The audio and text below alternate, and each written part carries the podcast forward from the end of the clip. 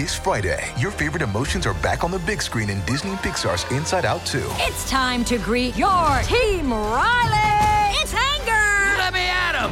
Fear! Safety checklist is complete! Disgust! Ew, ew! Sadness is in the house! Oh no. Hello, I'm anxiety. I'm one of Riley's new emotions. Disney and Pixar's Inside Out 2. There's a part two? We're going! Rated PG. Parental guidance suggested. Only in theaters Friday. Get tickets now. When you need mealtime inspiration, it's worth shopping Kroger, where you'll find over 30,000 mouthwatering choices that excite your inner foodie. And no matter what tasty choice you make, you'll enjoy our everyday low prices, plus extra ways to save, like digital coupons worth over $600 each week. You can also save up to $1 off per gallon at the pump with fuel points. More savings and more inspiring flavors make shopping Kroger worth it every time. Kroger, fresh for everyone. Fuel restrictions apply. Look, Bumble knows you're exhausted by dating. All the must not take yourself too seriously and 6 1 since that matters. And what do I even say other than hey? well, that's why they're introducing an all new Bumble with exciting features to make compatibility easier, starting the chat better, and dating safer. They've changed, so you don't have to. Download the new Bumble now.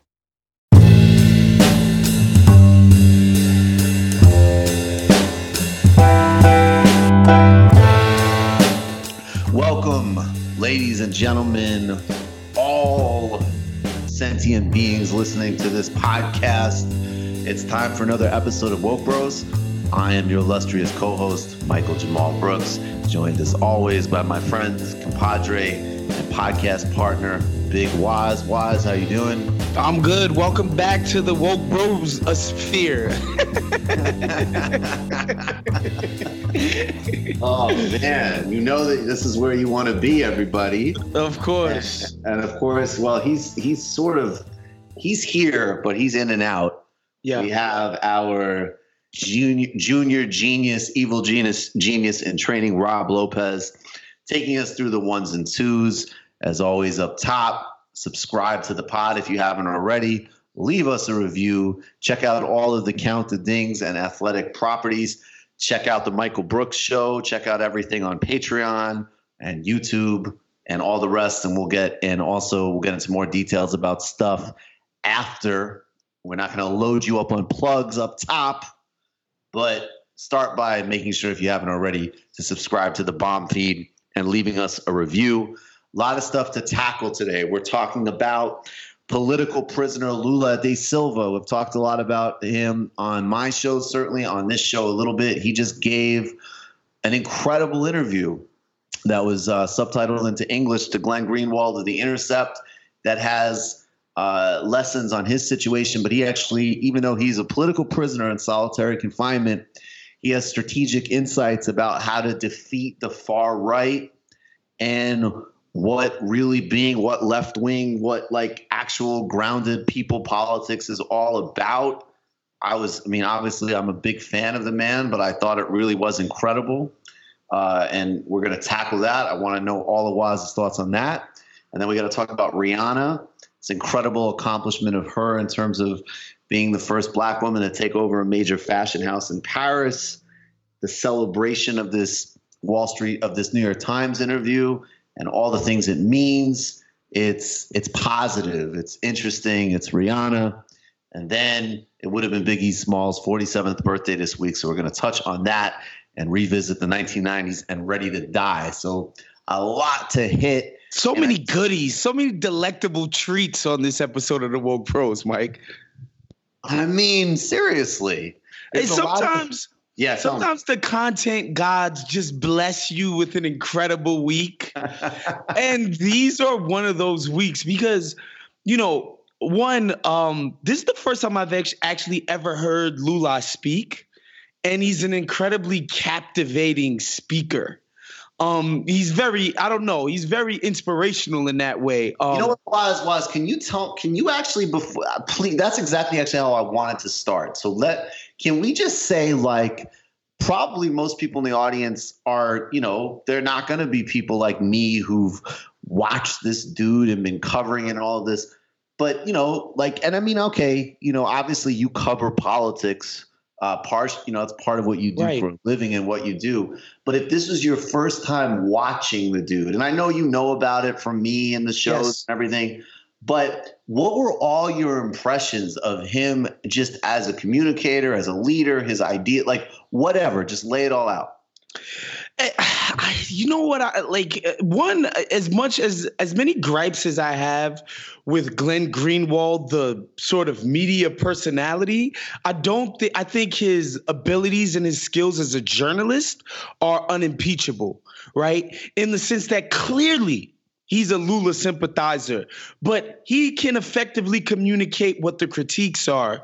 And what I like about Lula is that, yes, I, I'm not parrying your question, which is like the most expert skill that um, US politicians have, right? It's like I can get your little cr- critical question and I can sort of parry it and repivot and, you know, sort of reestablish my, my post up position, if you will, to borrow a, a basketball analogy. Yeah, um, yeah, what I yeah. like about Lula is that he's like, not only do I hear your question, I know exactly where it's coming from and why people might think this is a problem for me, but here's why it's not. right? Like that it, like I, I don't know, the the the, the clarity the it, it- to me that's that's what makes him effective. It's his clarity of purpose. His clarity of intentionality that that that separates him from your run of the mill politician. Um, you know, I, I feel like he, his mission is very simple, right? It's like, what do we do to help our most downtrodden people? Sometimes on the road to that, we have to do things that we may not like. That you know, the the the the the sort of the judge and jury, you know, the people on their high horse of the of of my sort of um political purview, um in his case being the left, that they that might give them you know an angle to critique me and what I do. But at the end of the day, my message, my mission is clear. My mission is so freaking easy for me to understand what I have to do because I know who I'm doing it for and why I'm doing it. I was just impressed with his um because you know Greenwald brought up the idea that well the the elite and the bankers also got rich too, you know, it, as if that's some kind of critique when the guy's lifting up millions and millions and millions of people out of straight up despair. Like that's not even hyperbolic. D- despair, abject poverty. Um, he it, it was just. I think it's instructive for leftward leaning people in America. What he said, he was like, look. in a freaking a Congress of 500 and something people, only 90 of them were from my party, right? So I have an objective and I have a goal. I have to figure out who are the people that are going to help me reach my objective. Now, some of their objectives may be shit that I don't like, but guess what? It's in service of getting my shit done which I Yeah. think is an incredible. It's just an incredible message of coalition. How coalitions actually work, right? Like especially in a coalition like the Democratic Party, where you just have so many factions and factors. Um, the, the the the the measure of an effective leader is finding a way to get us to the destination, right? We might not like the path. We might have to go through some seedy ass neighborhood, right? Well, we might get robbed and killed, but guess what? We got home. You know what I'm saying? Like Unless we got got home. Let me um yeah, no, I love everything you're saying. And I think I mean I also just say like, you know, if you haven't heard him speak or watched him speak yet, he's got this very distinctive like almost growl like voice. and I love the part cuz he's it's all in Portuguese, but I love how he's just like when Greenwald's pushing him and he's just like, "Glenn, Glenn." Like, yeah, like I got it. I got it. Which is what I think is funny is like you know, like I do, like I love, I love that you noted that distinction between Glenn as a journalist versus like Twitter provocateur, and you know, like I sometimes talk, like I DM'd with Glenn a little bit actually even before this interview, you know, and I definitely have a lot of respect and like Glenn Greenwald, think he's an important voice, even as I disagree with him, which I think, by the way, we need to do more of that in general. Like there's a lot of things I disagree with him on. There's a lot of things I agree with him on, but overall, especially when you're focusing on his writing or his interviewing, I mean, this is a brilliant guy. I didn't. I mean, there's things about the interview that I would have done much differently, frankly, right? But you know, it had a huge value. But I did think that the way he said that to me, I was thinking of all of the people. Like I even thought of you, of just like Glenn, Glenn. Like, all right, we get it. We get it. We get it. Uh, like we get what you what you're doing right here. Okay, let me let me get let me get to it. so I, it's no, it's so instructive, man. Because first of all, yes, this is a leader, and I'll just you know I'll just reset because I think on one hand there's the dimension of who we are in the United States and the fact that we have backed and I have no question. I mean, basically, the real short version of the story is that Lula was president from 2003 to 2010. Then his successor from the same party, uh, also a very interesting politician, her name was Dilma Rousseff, was president from 2010 to 2016. And then she was removed in what is universally recognized as an illegitimate coup, basically. Like the Congress removed her for budget irregularities. And I could tell you the closest analogy would have been as if the Republicans were just like, oh, well, Obama gave us a bad number on something. Like that wasn't, that budget projection wasn't real. We're going to impeach him. So the removal of her was incredibly corrupt. And Lula left office literally with an 86% approval rating. And he had lifted at least basically about 40 million people out of like extreme poverty, basically from like starving to being somewhere in the middle class, and then did a huge amount for labor unions. Did it? I mean, that was if you are thinking of politics from the perspective of what benefits people, he's the best president we've had of the 21st century so far, right? And but the elite in Brazil, and that was, and also the United States, because I definitely think like the United States has been part of this process, and and you know we can't get into all of it now, but he's in jail in a process where there was no evidence produced. It's basically all based off of co- a coerced plea bargain testimony for accepting this seaside apartment. It's a it's a case that does not pass muster by any standard. And he was put in jail and silenced during the 2018 race, where he led in all of the polls, right? And his perspective, which I tend to agree with, is that even though he was very conciliatory in a way and willing to make a lot of deals with everybody, I mean, there was a period of time where this guy had good relations with everybody from Bush to Iran but he had a lot of focus on other countries in Latin America, Africa. He was very admired in Europe. Uh, you know, he wouldn't allow certain parts of Brazilian national resources and specifically oil resources to be open to foreign investment and U.S. investment. And that definitely does correlate with the Department of Justice cooperating very aggressively in this very politicized campaign against him and his political party. But so there's that element. And he also said, like, look, like, the reason that we've been undone is because of the successes we've had. That even though they did great under my presidency, a lot of the Brazilian elite just hate to see poor people in planes. Yeah. They hate to see poor, and I think that to me was very interesting because, and he was also talking about the bigger lessons of why the far right is is growing. He quoted a writer from Mozambique who said, "In times of terror, we elect monsters." Monsters. Yeah and that is true with you know obviously with Trump, with with Bolsonaro, with Modi, with Orban, all of these people.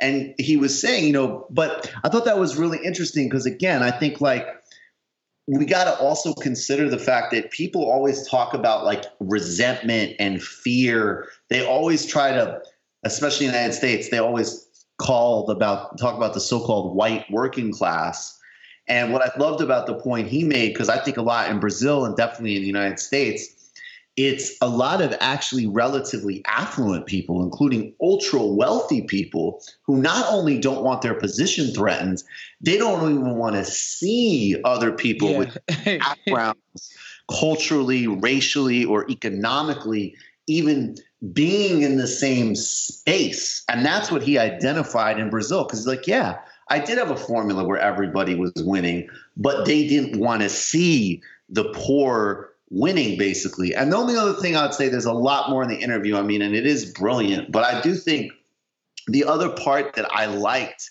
and you know, he was just very blunt. Like at one point, he was like, "Yes, there is this global trend, and it's happening, and you know, this is how it works." But on the other hand, like I think the way he put it, he's like, "Look, I know Hillary Clinton pretty well.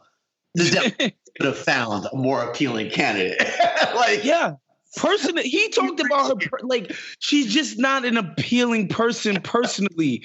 Um, and you know that's not even up for debate. Like maybe if Lula was running, we win. Maybe if Obama's running, we win.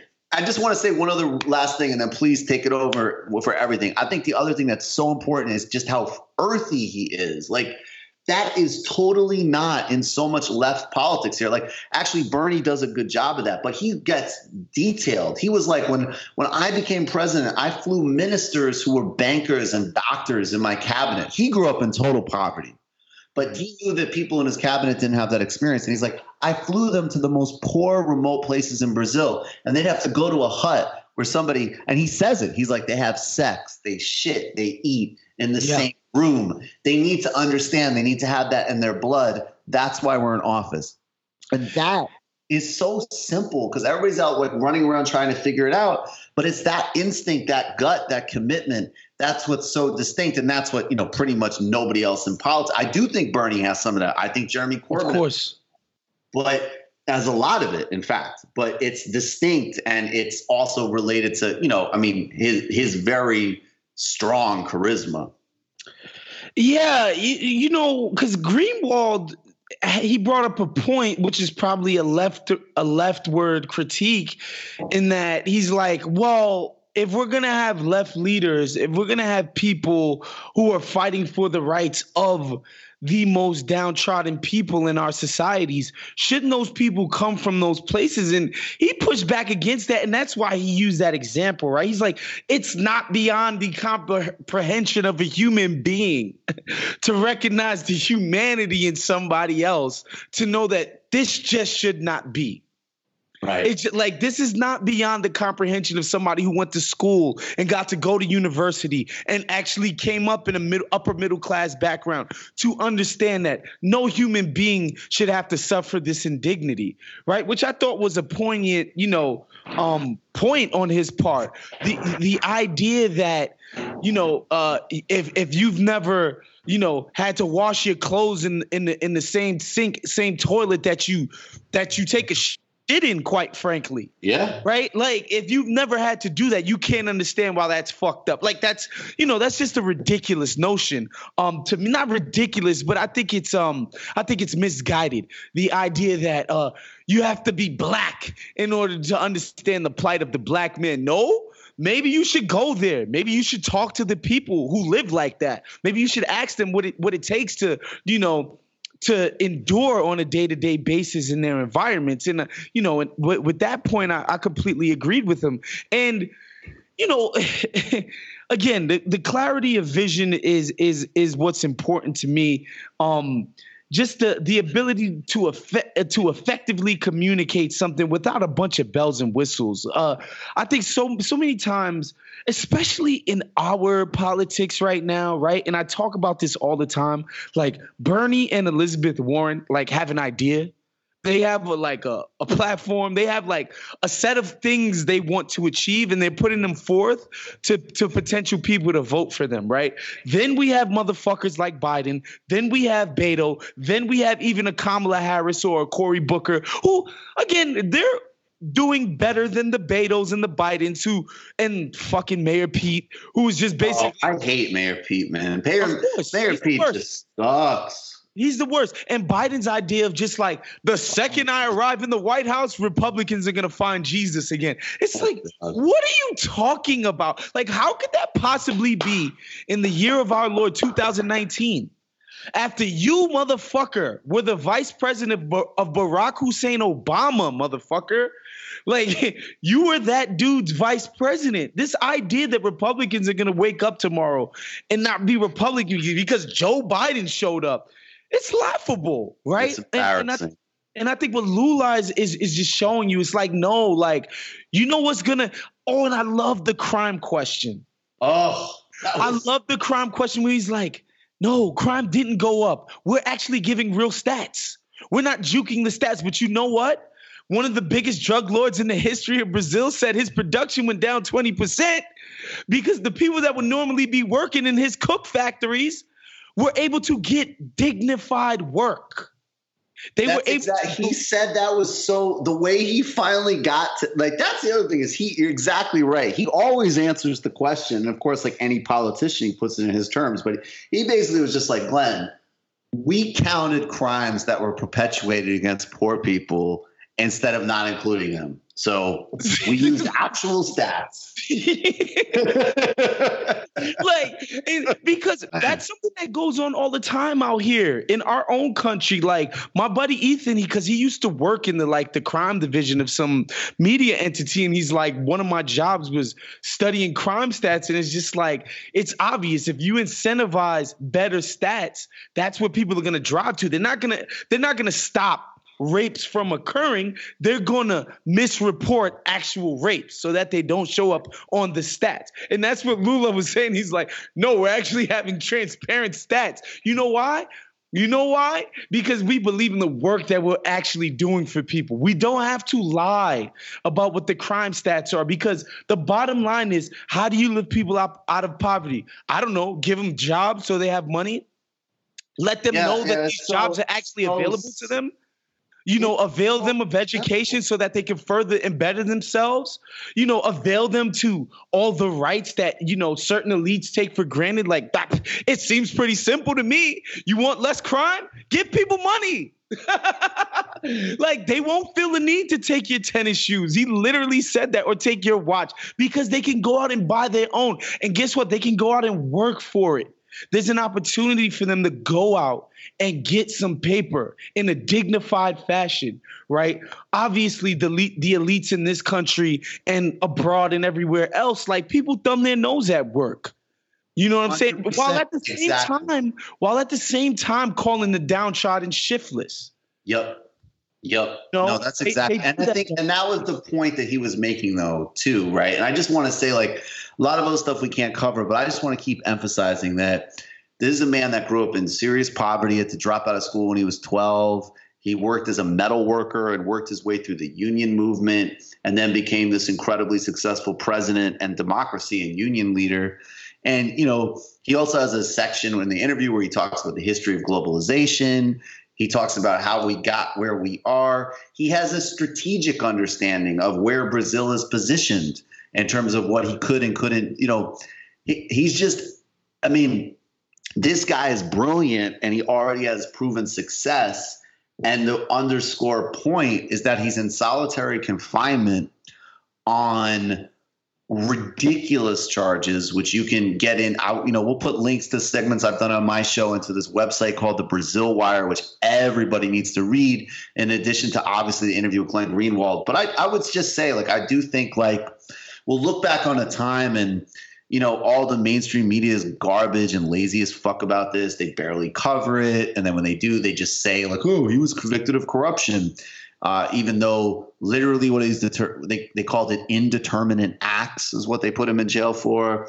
Uh, this this idiot Hasan Minhaj with his like whack Netflix show just repeated the same thing on Lula on a segment recently. So there's a lot of dishonesty and a lot of laziness about not only a great leader and politician who could be a net positive in a very dangerous time, but also something that you know the Brazilian elites and Western companies and, and U.S. foreign policy have played a role in, and then people are just lazily regurgitating it. And there's a huge history of that. I mean, how many great leaders, frankly, not even trying to do anything that radical. I mean, that's what's so funny is like, you know, he's trying to do like what people like FDR did for Brazil. Like, this is not even radical, you know, and yet it still is suppressed. So I just think we all, you know, please speak out about it, press your politicians on it. And also, if you watch the interview, it's like, oh shit, maybe the best person we have in the game today is a political prisoner. That's wild. Yeah, you know, um, again, it's it's Brazil's dynamic. Um, is a little bit different than ours. And and and you know, Lula even uh, alluded to yeah. it. He was like, "Man, yeah. our slavery was a lot more recent." yep.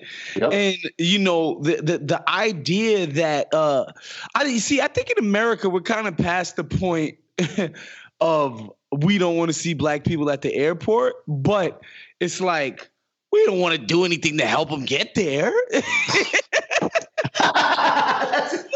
we're not gonna lift a finger to actually right. help. Hey, you're there. That's fine. That's I mean, cool. But like, I'm not, don't ask me to do anything about it. What the hell is? What the hell are you talking about? You know. Um. But yeah, I, I just thought I just thought it was a fascinating. Uh, it was a fascinating look at a guy who has actually done something for people and a lot of times people get so cynical about politics, man, but it's not it's it's really not hard. Um once he breaks it down to you how the poorest people in Brazilian society are are forced to live, it's not hard to understand why somebody might want to make it their life's mission to make it not so right? Yeah. like it, it's so it's so clear it's so easy to me once you you know once you break it down to its core components it's like listen like he's like just listen to the the the actual reality of the poorest brazilian's life. Just just think about that just think about that. Like what type of per- nobody deserves that bro. And so you know I, just, I just thought it was a really cool look. Um you know he's obviously passionate about you know the, the the, cause of of working you know um you know working people uh the forgotten people of society. And it's you know quite refreshing man. Absolutely. Um so yeah so you know they say in portuguese lula livre. Uh you could probably i mean you can see me on the t-shirt with the t-shirt fairly frequently actually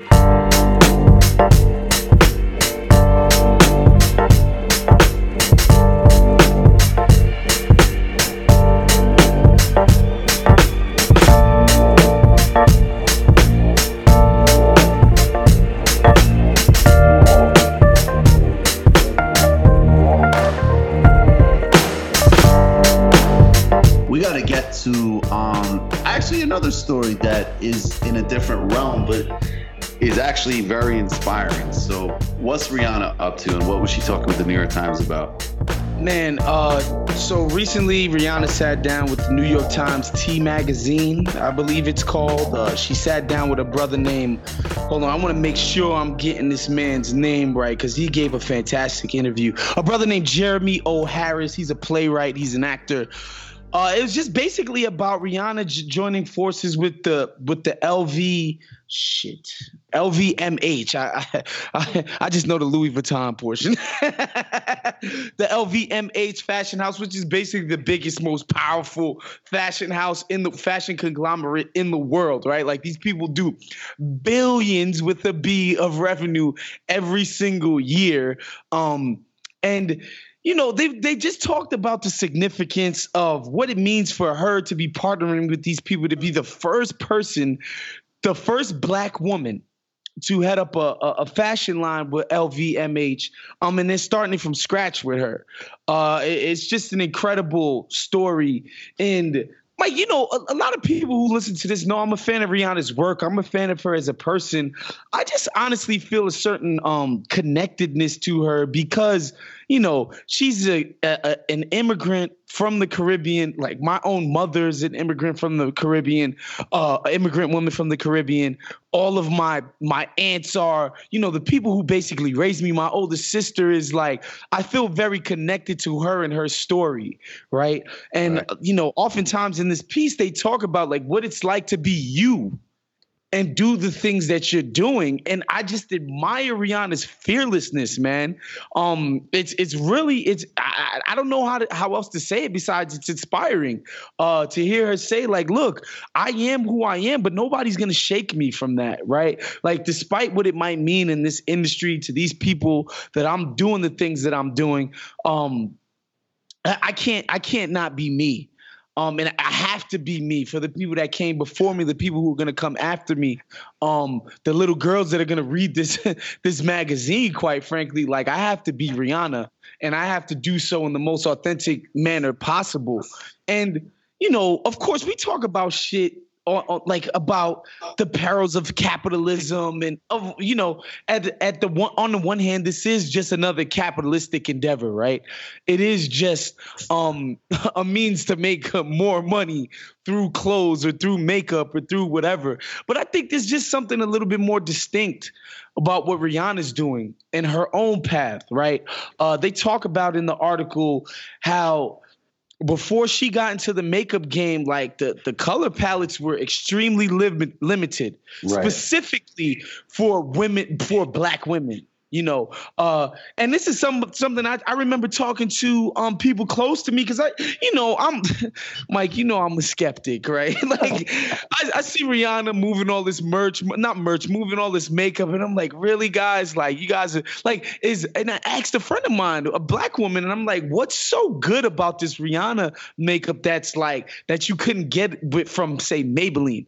And she's like dude like she's literally servicing black women Straight up. Right. Obviously, she has stuff for um, white women, Asian women, blah, blah, blah. But she is the first major brand out there, mass produced, that black women can go and find stuff that they can actually use themselves straight from the store. Um, it was revolutionary and groundbreaking. I was just like, wow, like just the idea that this never occurred to somebody else, just out of pure capitalistic motivations, this never even occurred to somebody. So it's just like, you know, the vein of her capital, her capitalism. Um, not to say that it's like somehow less capitalist. You know what I'm saying? Like, because it's not. But the things that she's doing, um, and how they affect you know specific communities. I just thought it spoke to me and just you know as because she is a public figure and my favorite part about rihanna quite honestly has always been how she's famous right? Like what how she chooses to conduct her fame. Like she's not hiding from people She's not hiding who she is from anything. Like, you know, they mentioned her walking out of a, a, a restaurant with a wine glass in her hand, like, whatever. I don't give a fuck. You know what I'm saying? And, and that always felt so authentic. Like, she's just like, I know people are watching me, but I'm not going to let it affect me and who I am and how I present to the world. And I just think it's so powerful. And I think that's why you know, to put our uh our our brand strategist hats on like we used to do with dope dope boy. Right. Yes. I think the authenticity of her quote unquote brand is just you can't bottle that up. You cannot fake it. And there's a reason why people connect to her in the way that she does. And you know, I don't want to do the the rote comparisons of Rihanna and Beyonce. But it, here I feel like it's instructive because obviously Beyonce is a powerful voice. She is a motivational voice for women and specifically women of color all around the world in her own way. But she did come out with a clothing brand she's come out with several clothing brands and they kind of weren't, you know, very successful because guess what? The people never really wanted that from her. Right? That's not what the people cared about Beyonce for. Um, so but when you see when Rihanna drops her stuff, people for whatever reason, people feel like they are Rihanna right? Um, uh, with Beyonce, is Beyonce is something that it's almost unachievable. I, it's aspirational. Yeah, I think that's I, I that's that. I mean, it's funny that you, yeah, because what is the? Yeah, I don't know how you tease that apart, but like the difference, like obviously, I mean, it feels funny to say it because, of course, Rihanna is unbelievably glamorous and beautiful and brilliant and successful, but yeah, Beyonce is selling, and I think the reason it works is I think it's authentic. She is, I mean, you know, perfection. nobody's perfect, but she's got perfection. Like I like yeah. she she really you know, it's just everything's choreographed, everything. I mean, it's just she just nails it. I what I like also about Rihanna, and what I think really shines through in this interview is what I what I feel is like you know, especially now, right? Because I feel like the mode we're in now, it, you know, and I I say this a lot when we talk about. I mean, we're going to touch on on on Biggie in a in a minute, but I feel like eh, it could be it could be a lot of different types of figures. In some way, it could be anybody from Nas to Willie Nelson to you know like there's a certain type of like rawness that's very popular right now. Yeah. And I feel like it wasn't even popular necessarily even a couple years ago. And you know, Rihanna, it, you know, people always make this point, but it's true. Like when you've been on something before everybody tries to be on it, it's a huge advantage. And I just Rihanna out of the gate has always been the one. Like now, I feel like you know your PR person might be like, "Hey, you know what? Why don't you step out of that bar with some wine?" Right. Years ago, it might have been like, "Hey, you're you know you're not you're not you know you're not the Clash. Like you're not." You know, like you're not trying to sell. Like, come on, like you're fucking. You know, you're a beautiful woman, and like, Yeah. of course, yes, you're very. You know, it's very sexual and it's very edgy, but you know, it's love ballads, and you're supposed, and it's glamour. Like, she was putting out. Like, do you remember when? When that Bobby Shmurda thing went viral a couple years ago, and like, granted, everybody for us, I think when that was happening, a lot of people went on Snapchat and Instagram and and played Bobby Shmurda and did the dance. Yeah. But it was like a lot of, you know, it was it was like other rapper. It was a lot of people like in that realm. And then when you saw one where it was like, oh, Rihanna's like smoking a blunt, listen to Bobby Shmurda, like Yeah. forget that that might have actually bought like the conventional wisdom of that time would have been if you do that, you don't get to be the first black woman to head a major fashion house in Paris. So I think it's just cool that that sort of core attitude or whatever you want to call it, it she did it before it was the thing to do. And, you know, now it carries through into all these different realms of success, basically. Yeah, and and you know, honestly, for me, and again, like I was emotionally moved by her words. As as as ridiculous as that might sound, No, like no, it was a good interview. this No. this this person is you know and as a black person out in the world it's it's damn near impossible to achieve absolute freedom right specifically in a capitalistic society and of course the interviewer had to ask because obviously this shit is making tons and tons of money and she's like well that money is just an expression of what i can do for other people right Yeah. and it's like Yep. what's the Yep. point of this shit if i can't take care of my family if i can't create jobs if i can't help the next rihanna build the next fashion house at um lvmh like you know this money is just a vehicle to do shit for other people which i think is an important message and by the way the cynics out there be like yeah whatever i'm sure she doesn't mean it blah blah blah it doesn't matter that's what she said that's what she chose to put out in the public, right? It's not, oh, my Right. motivation is to, you know, sell more clothes than Celine does or sell more clothes than Chanel does um, the, during the next season. It's not that. It's like, yo, this money shit is dope because it allows me to do, you know, certain different things. And I, and I just think, that- but to get back to what I was saying, like, I just think Rihanna embodies just a certain freedom of spirit and just freedom of being that is just, you know, it's again, it's inspiring for somebody like me who just generally the shit I see on the internet just makes me roll my eyes, right? And even this Rihanna interview, which I'm a big fan of Rihanna's, um, but I just took my time and I was like, "Ah, I don't know, whatever. But then, you know, something clicked with me. It's like she's doing something really important, right? Um, again, you can say what you want about, you know, this just being another corporate sponsorship and a lot of the pieces going for fifteen hundred dollars, blah blah blah blah blah. You can say what you want about that. The bottom line is this is a powerful fucking entity, and they have empowered freaking Robyn Fenty to do something for them. Right? Like it's, it's it's it's unescapable how important that is. No matter what your critiques are of capitalism, like this achievement is an important one. And I just love the the message that she embodies, man. I love she says, I'm going to do whatever I want to do. I'm going to take control of my vision, my sound, my clothes.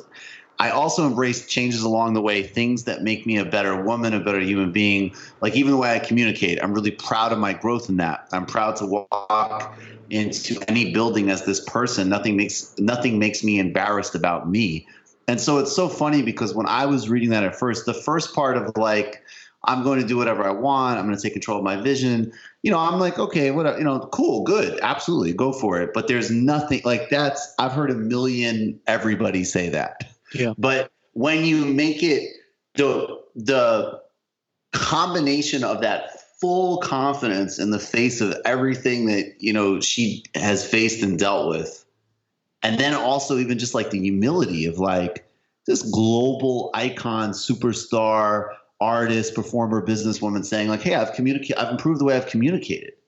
You know, yeah. like, and the truth is, like, we all should be trying to do that. Every yeah. single fucking person, but nobody. Like, when's the next time you're going to hear that from another CEO or another whatever? I like, mean, okay, Mike, just imagine yeah. this interview was being given by I don't know Elon Musk. Yeah, yeah.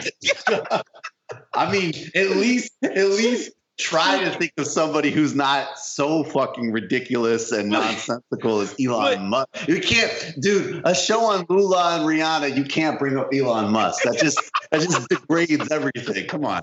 It's just imagine him in Rihanna's position. Uh, what this man would say about himself, bro. Like, and and you know, and that's what it's hard for me not to think about those things as I'm reading this. You yeah. know, um, um, and I do want to share a passage that you know that spoke to me, and it did speak about being rich, being famous, being black. The interviewer goes, "I can't get over the fact that you know the fashion industry is historically so explicitly white, it's so racist, it's so classist, and it's so sexist. Had there been moments where, as a black woman, you felt like an outsider in this space, or does being Rihanna alleviate that?" She um, Rihanna goes, it's never alleviated. You know, you're going to be a black wherever you go.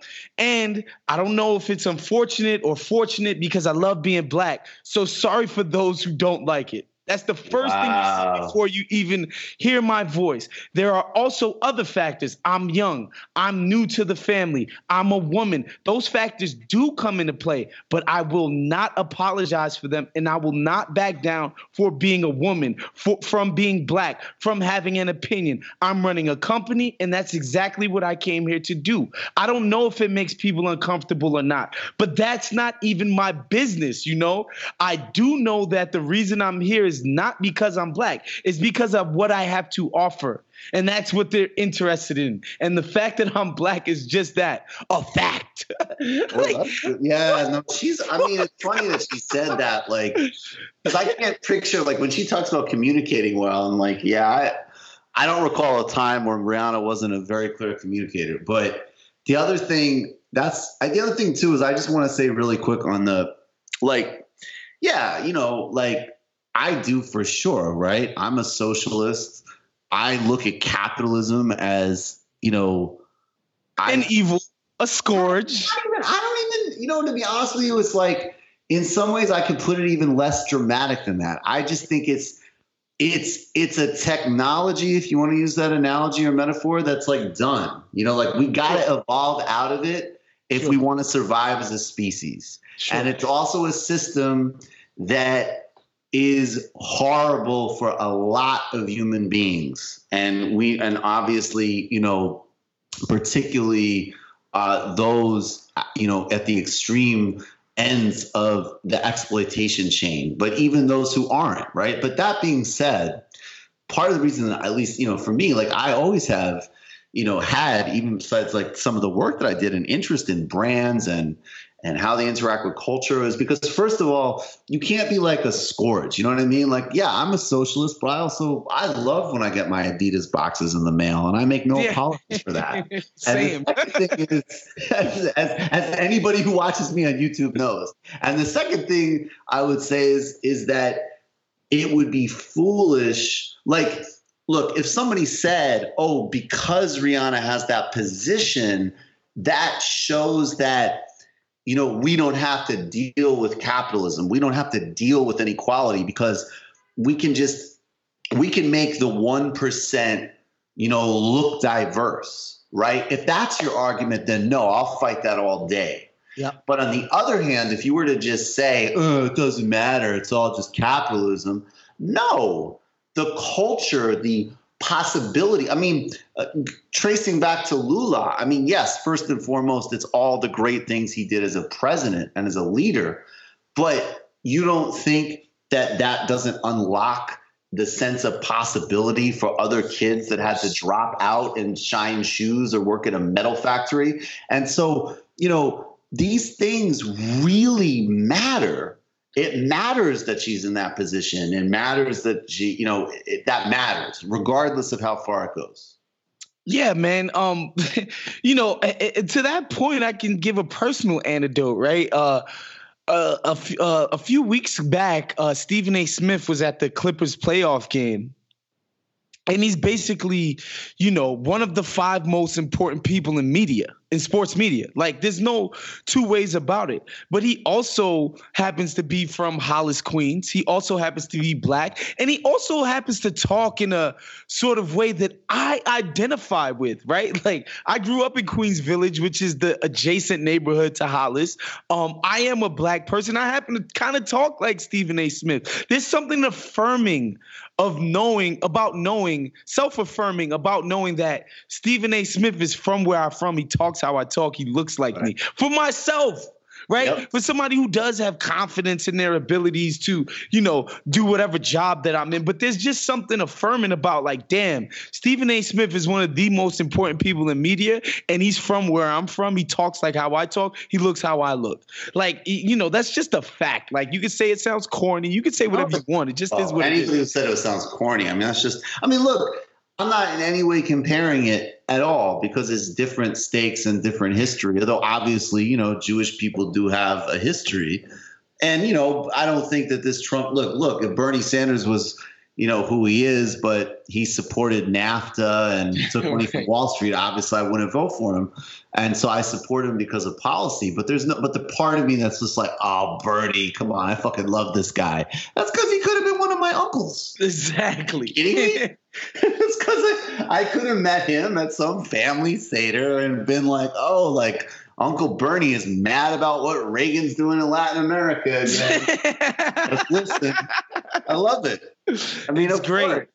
And that's great. That's, that's one of the most simple expressions of all of these things, right? Is just the the experience that you don't get to have yourself, whoever you are, you know, affirmed publicly or culturally. I mean, that matters. Like, I think that's the part of like this argument that's getting messed up is that on one hand, there is a contingent of people, particularly people who cluster around like the kind of fake woke, like Hillary Clinton, Daily Show kind of mindset that they're saying that's all you need. Like, right. hey, let's keep this. Let's keep the schools. Start. Let's still have structural poverty. Let's not deal with anything, but let's just affirm that in public. Right, or or not even but deal with the. Hand, you were to say that that was nothing.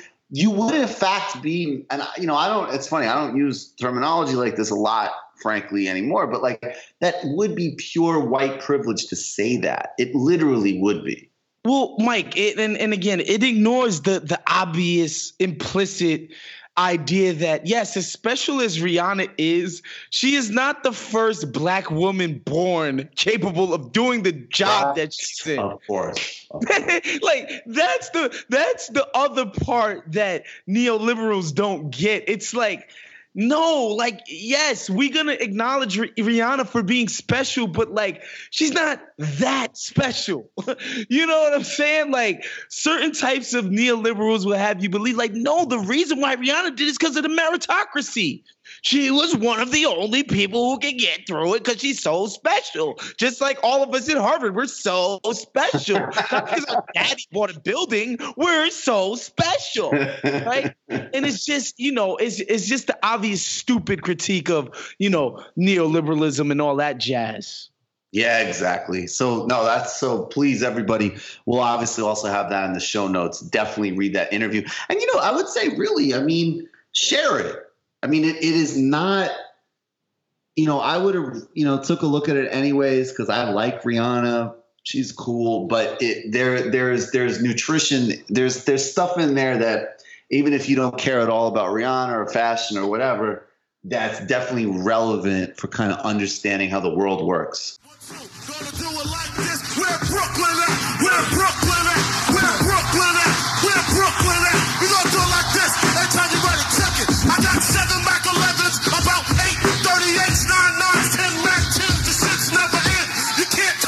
riches, even if you had MC Hammer and the 357 bitches. Biggie Small, the millionaire, the mansion, the yacht, the two weak spots, the two hot blocks. That's how I got the spot. I shot Dread in the head, took the bread and the lamb spread. The last thing uh, that we just wanted to hit for a minute was that this past week it would have been Notorious B.I.G.'s 47th birthday. And, you know, it's always an opportunity. Like on my show, actually, in the shout out, we talked about it.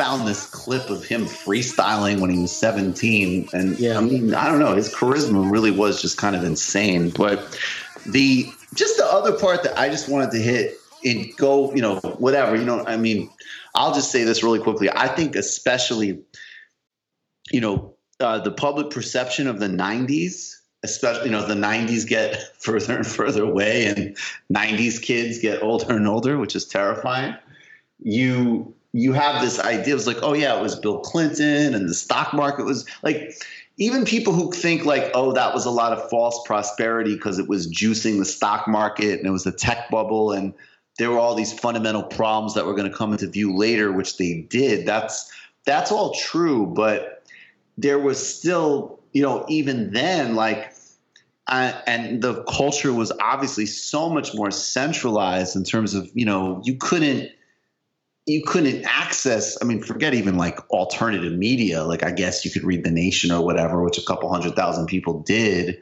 uh, but you couldn't like even have all these other conversations that people have today, which is an advantage of social media, right? That you can be like, well I don't think what ABC or MSNBC or Fox is doing, like, I think that Lula interview is important. Or, in fact, I think the fact that, you know, we have all these videos of police murdering black people across the country. Let's center that. Or, you know, this protest or wherever, or this artistic movement. What, you know, my point. And so when these records like Ready to Die came out, and I think Ready to Die particularly as I re listened to it, like, that was a pretty amazing, like, counterpoint to all of the bullshit of the 90s from Rudy Giuliani's this great guy who cleaned up New York. That was the that was the total mainstream narrative about Rudy Giuliani. Like a guy who everybody now recognizes as like this decrepit, insane racist. but everybody wanted to give him all sorts of credit, even though probably there were bigger factors in place that would have happened anyways. And a lot of what he did was really just terrorizing the underclass and people of color in New York and and and also accelerating the corporate domination of New York City. And so that album is, is just like the retort to me of all of the presuppositions about what was actually happening at that time. It was like, no, actually, there's still very little resources and there's still very limited opportunity. Oh, and by the way, if I'm quote unquote materialistic or into buying shit or into luxury brands, maybe it's because the entirety of this whole culture is. Yeah, the idea that you wouldn't like stuff, stuff in America, and oftentimes, you know, I'm not gonna lie, I get on my high horse to my girlfriend or even to my mom about their affinity for stuff, as if, you know, like you said, when that StockX package came through the Holy mail with them Jordan fours, I wasn't like, so yes, I'm a hypocrite like everybody else. I, you know, I take ownership in that. But you know, again, just just to to sort of address what you were saying, you know, when we do talk about the go-go 80s and you know the, the the, prosperity of the 90s, like we know who was who was actually gaining from all of that prosperity, right? It wasn't working people. Like working people's wages weren't going up, working people's conditions weren't getting better. Um, it was all s- still going to the top. Like, and that's been the trend since basically, you know since basically uh, our government has decided to completely and utterly align it align itself, both parties with the corporate class, like that goes without saying. And obviously, Ready to Die um, speaks to that. You know, I you know with Big's birthday coming up, of course, it made me think of Nipsey Hussle, who died you know, nine years older than Big was when he died, but still a, a, a, very young man. And, and it made me just think about like all the things that Big might have accomplished, you know, within the last 22 years, right? Like all of the people he might have empowered. Uh, so, the, you know, that's even without talking about some of the great works that he might have put out. Um, you know, w- what type of father he would have been to his kids. You know, yeah. that, that that that it made me it made me think about that type of stuff. But it also made me just proud that 22 years later that his presence still looms very large within the culture. I think his spirit his essence imbues a lot of what's still even popular now. You know just the idea just the confidence the brashness the the idea that somebody who's as dark skinned and fat and whatever as as big was could fancy himself as a ladies man. Like you know, just his spirit, I, I feel like it's still, you know, it's all as his DNA is all over what we do still within the culture today. And for him to just get to 24 years old and be able to accomplish all of that, it it makes me proud to call myself somebody, you know, who's part of hip hop culture and, you know, a culture that's gone from the freaking Bronx to Shanghai, literally, right? Um, I remember being in in freaking Barcelona and seeing like graffiti on the walls and just thinking like, wow. damn, that's yeah. fucking hip hop. Like how humbling that shit was. You know what I'm saying? So, uh, you know, this the guy is a champion of of our the culture that we you know we hold dear to ourselves. Obviously, he's one of my favorite rappers ever. Obviously, um, as as somebody who was living in Brooklyn when he died, you know what I'm saying? Like I'm proud to call myself a, a Brooklynite, even though Brooklyn and Queens people give me a hard time about my dual citizenship you know, um, I, I just, you know, I, more than anything, I feel proud that, that that the guy was even in his limited time on the earth, he was able to make such an incredible impact, man.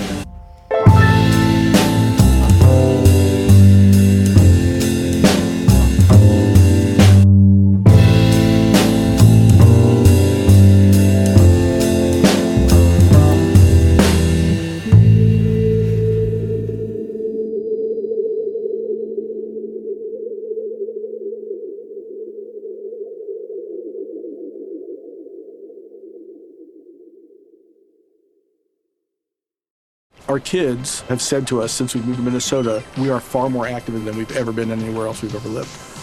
Moving to Minnesota opened up a lot of doors for us. Just this overall sense of community, the values that, you know, Minnesotans have. It's a real accepting, loving community, especially with two young kids. See why CNBC ranks Minnesota number four best state to live and work. A great place to work, an even better place to live. ExploreMinnesota.com slash live. Our kids have said to us since we moved to Minnesota, we are far more active than we've ever been anywhere else we've ever lived. Moving to Minnesota opened up a lot of doors for us. Just this overall sense of community, the values that, you know, Minnesotans have. It's a real accepting, loving community, especially with two young kids.